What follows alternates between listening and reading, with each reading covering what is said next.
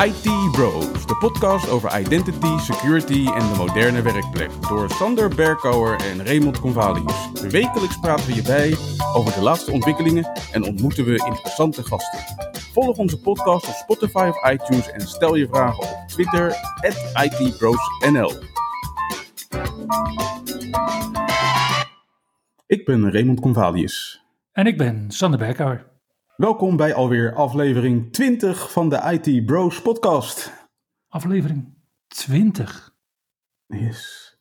En nog steeds lol. Zeker weten. Zeker weten. En met deze aflevering het laatste nieuws. Aankomende evenementen. En uiteraard een nieuwe productiviteitstip.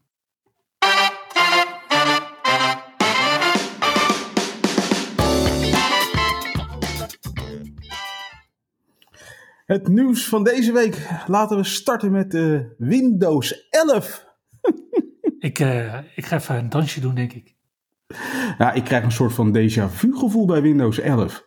Er is gisteren een eerste beeld gelekt. Dat, ja, dat, was, dat was een lange tijd geleden dat uh, beelds uh, lekten. Ja, dat kon helemaal niet. Ik bedoel, met Windows Insiders kreeg je gewoon de laatste beeld. En nu, nu kan er gewoon weer een beeld lekken. Ik bedoel, ik krijg echt uh, visioenen van Windows 8 en Windows 7 terug. Voor Windows 11 dan. Ja, waarin Microsoft weer een beetje geheimzinnig doet. Ja, maar in ieder geval, het is, het is alweer gelekt. Het, eigenlijk is het al officieel. Het wordt Windows 11. Althans, zo staat het in de screenshots die we hebben kunnen aanschouwen. Mm En uh, ja, er zijn ook alweer wat uh, geruchten gelekt over uh, functionaliteit die erin zit. Er zijn steeds meer aanwijzingen dat er een Android-emulator in Windows 11 komt te zitten. Interessant. En dat gaat dan samen met uh, Project Latte, wat uh, dan loopt binnen Microsoft. En met Project Latte moeten Android-apps als MSIX-files kunnen worden aangeboden in de Microsoft Store. Dus je kan dan niet naar de Google Play Store gaan, bijvoorbeeld? Nee, die schijnt niet in Windows 11 te komen. Oké. Okay. Ja, en een van de dingen die ik uh, vooral hoor is dat de interface heel erg lijkt op Windows 10X. Ja, dat ja. wisten we natuurlijk ook al uit, uit eerdere geruchten. Windows 10X is Volgens mij hadden we het daar drie weken geleden over. Dat uh, Microsoft natuurlijk met de ontwikkeling van Windows 10X stopte. Ja, nu zien we, uh, dat is allemaal terug. In, ja, voorlopig in ieder geval wat Windows 11 dus wordt. Volgende week weten we het zeker. Dan uh, is het, ja, hoe het, het bekendmakingsfeestje voor Windows 11. Mm -hmm. En dan, goed, we zitten ervoor klaar. 24 juni, 11 uur Eastern Time. 11 am Eastern Time. Ja, gewoon 5 uur s middags voor ons.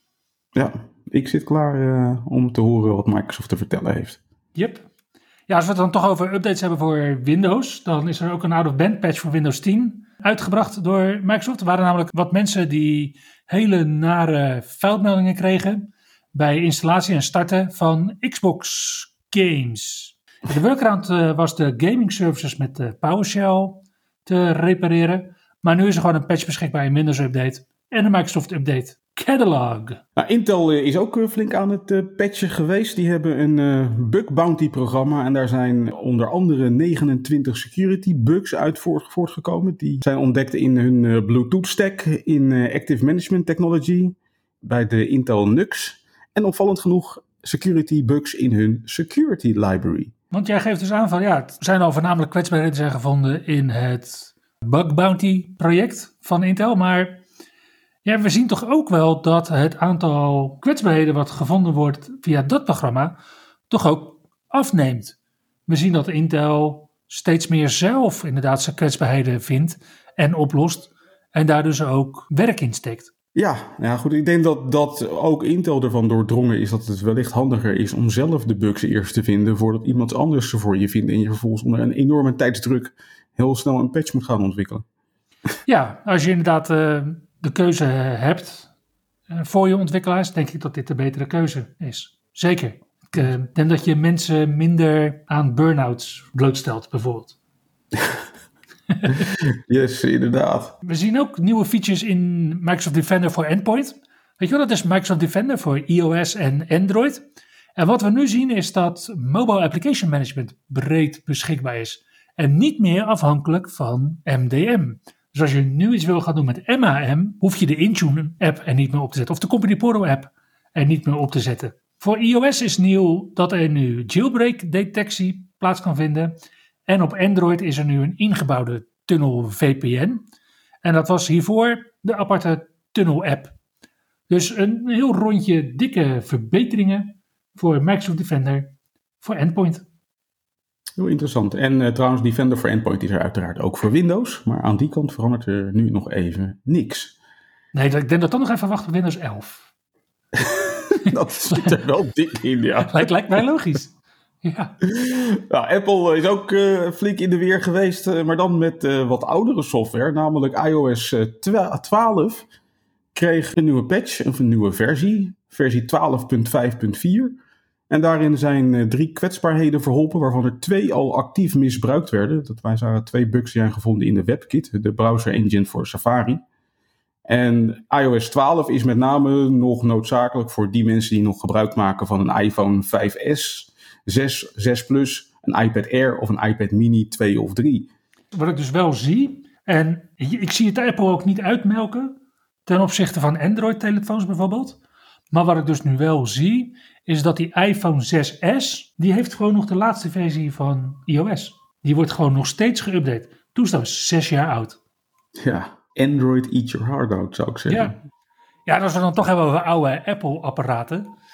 Ik uh, las het nieuws dat het Apple Museum in Westerbork uh, gaat sluiten. En in het persbericht las ik onder andere dat het museum uh, onder meer eigenaar was van een werkende Apple Lisa. Dat is de geflopte eerste computer van Apple. Met icoonbesturing. Ze Scrabble-woord, denk ik dan. Icoonbesturing. je moet wat, hè, persberichten. En alles wat in het museum stond, wordt ondergebracht bij twee nieuwe eigenaren. Een deel gaat naar het Techniekmuseum OIVO in Hengelo. En het andere deel gaat naar AMAC-directeur Ed Bindels, die in Utrecht werkt aan het grootste Apple Museum van Europa. Interessant voor de liefhebbers van oude Apple-apparatuur. Nou, als je het toch hebt over uh, museumwaardige hardware. Microsoft komt ook met een nieuw stuk hardware dat denk ik meteen ook het museum in kan. Namelijk, er komt een mini-koelkast van Microsoft. En die mini-koelkast is gebaseerd op uh, de Xbox Series X. En toen die uitkwam, uh, werden er al een hoop grappen over gemaakt dat die best wel lijkt op een ijskast. Dus ja.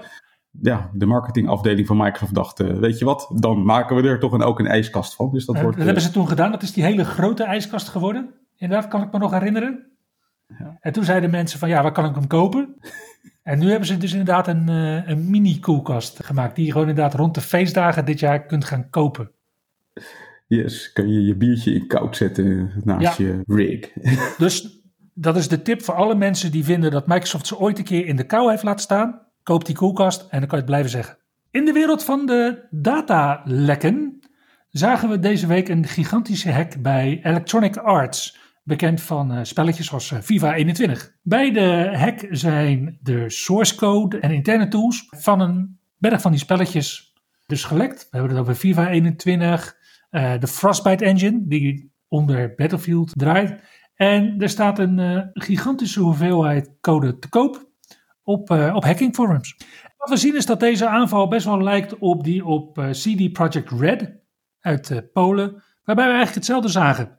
En waarbij CD Projekt Red dus ook zei, ja we gaan niet betalen, dan ligt onze source code maar gewoon op straat. Ik ben benieuwd welke keuze EA gaat maken daarin. Nou ja, je ziet dat uh, die keuze inderdaad steeds vaker gemaakt wordt. Dat zie je ook weer bij A-Data. Dat is een uh, Taiwanese chipfabrikant, van, bekend van de geheugenchips.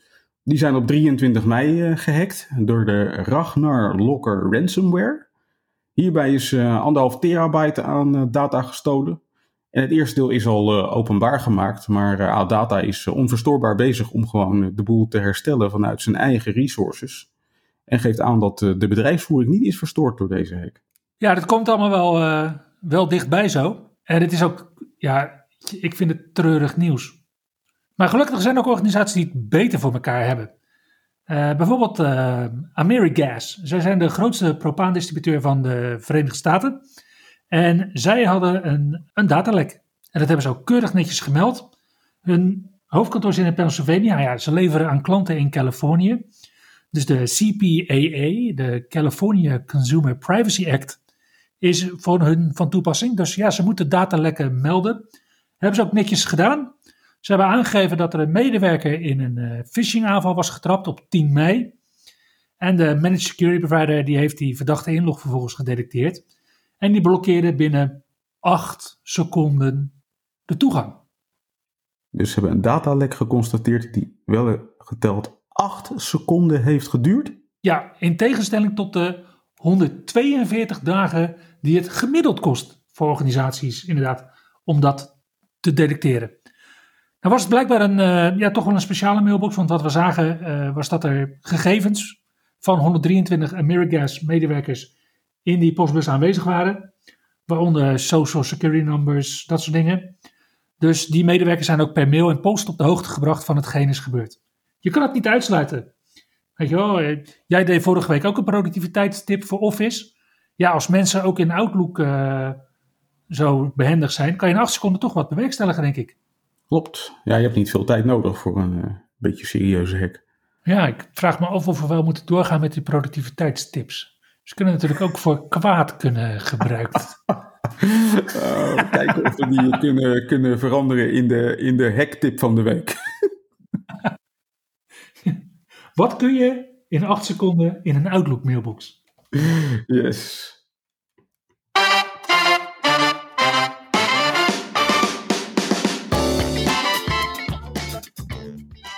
Qua evenementen zien we dat het seizoen in full swing is komende week.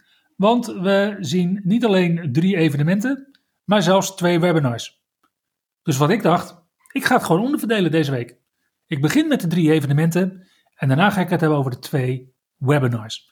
En qua evenementen is het natuurlijk belangrijk om uh, te zien dat Identiverse uh, vanaf maandag 21 juni plaatsvindt.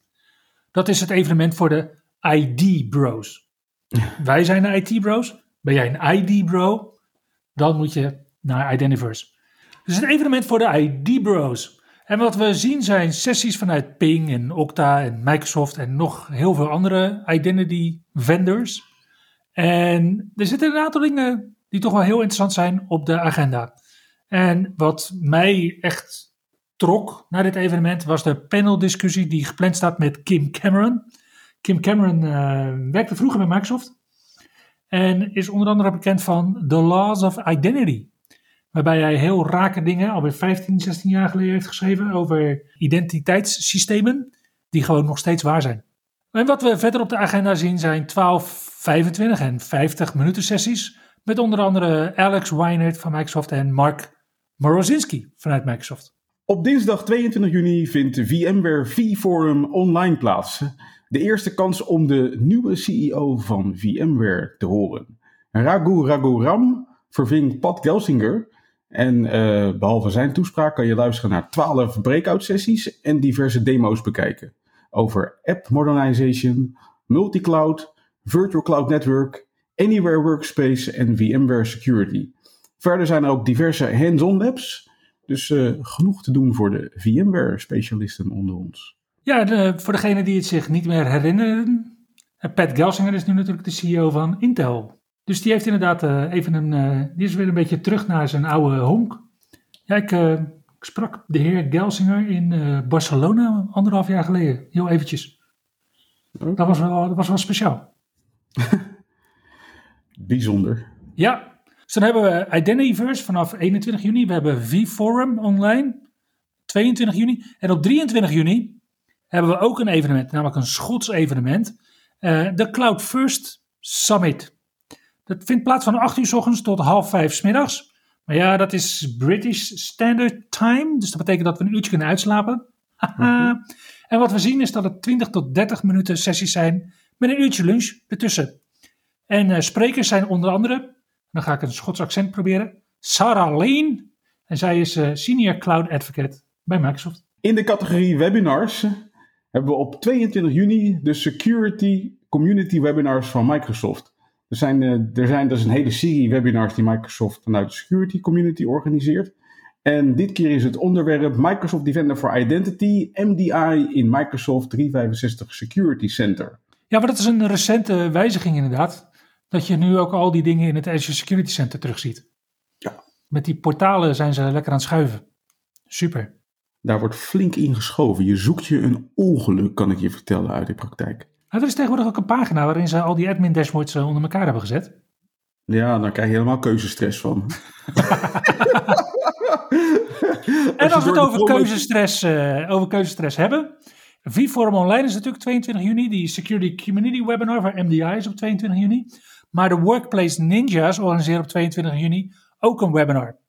Dit is een webinar met Peter Damans. Peter Damans is een van de ja, drijvende krachten achter de Workplace Ninjas, kunnen we wel stellen.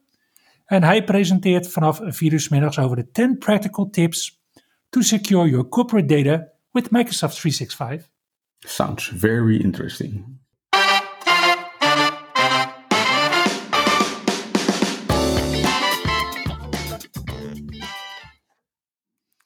Ja, al die tijd die je dan natuurlijk aan webinars en evenementen spendeert, moet natuurlijk ook weer compenseren met uh, extreem hoge productiviteit. Ray, heb je nog een tip voor mensen om hun productiviteit uh, nog lekker wat te verhogen? Nou ja, de, ja, ik denk het wel. Kijk, die evenementen die vinden natuurlijk wereldwijd plaats op allerlei plekken in de wereld, in verschillende tijdzones. En dat is natuurlijk ook nu vaak het geval met corona, nu we niet meer reizen, dat we vaak uh, meetings hebben met collega's van over de hele wereld. En dan is het wel eens handig dat je de tijden in die verschillende tijdzones snel en handig naast elkaar kan neerzetten. Ja, inderdaad, want als we kijken, dan is Identityverse heeft alle tijden in uh, eh, MDT. En de Cloud First Summit is allemaal in BST. Ja, je zou er een beetje, uh, een beetje van in de war kunnen raken. Zeker. Ja, en de handige tool daarvoor zit gewoon in Windows. Namelijk de app Alarms en Klok. Alarms en Klok heeft een, eh, een sectie World Clock. Waar je dus verschillende plaatsen op de wereld kan aangeven die jij interessant vindt om de tijden van te kennen.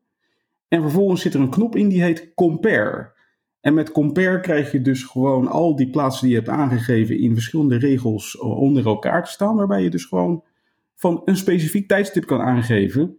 Doe mij de tijden op al deze verschillende locaties, zodat je ook gewoon precies weet hoe laat het waar is. En ik hoor jou zeggen sexy. Bedoel je dan sexy als in onderdeel van het programma?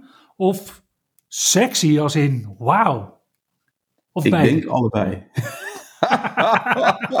Laat ik aan de luisteraar over om te bepalen hoe ik sexy bedoelde. en daarmee komen we aan het eind van deze podcast, van deze aflevering van de IT Bros. Dankjewel voor het luisteren en tot de volgende keer. Tot de volgende keer. Je luisterde naar IT Bros, de wekelijkse podcast over identity, security en de moderne werkplek. Abonneer je op Spotify, iTunes of Google Podcast als je de volgende aflevering niet wilt missen. Heb je hints of tips? Laat dan van je horen op Twitter. @itbrosnl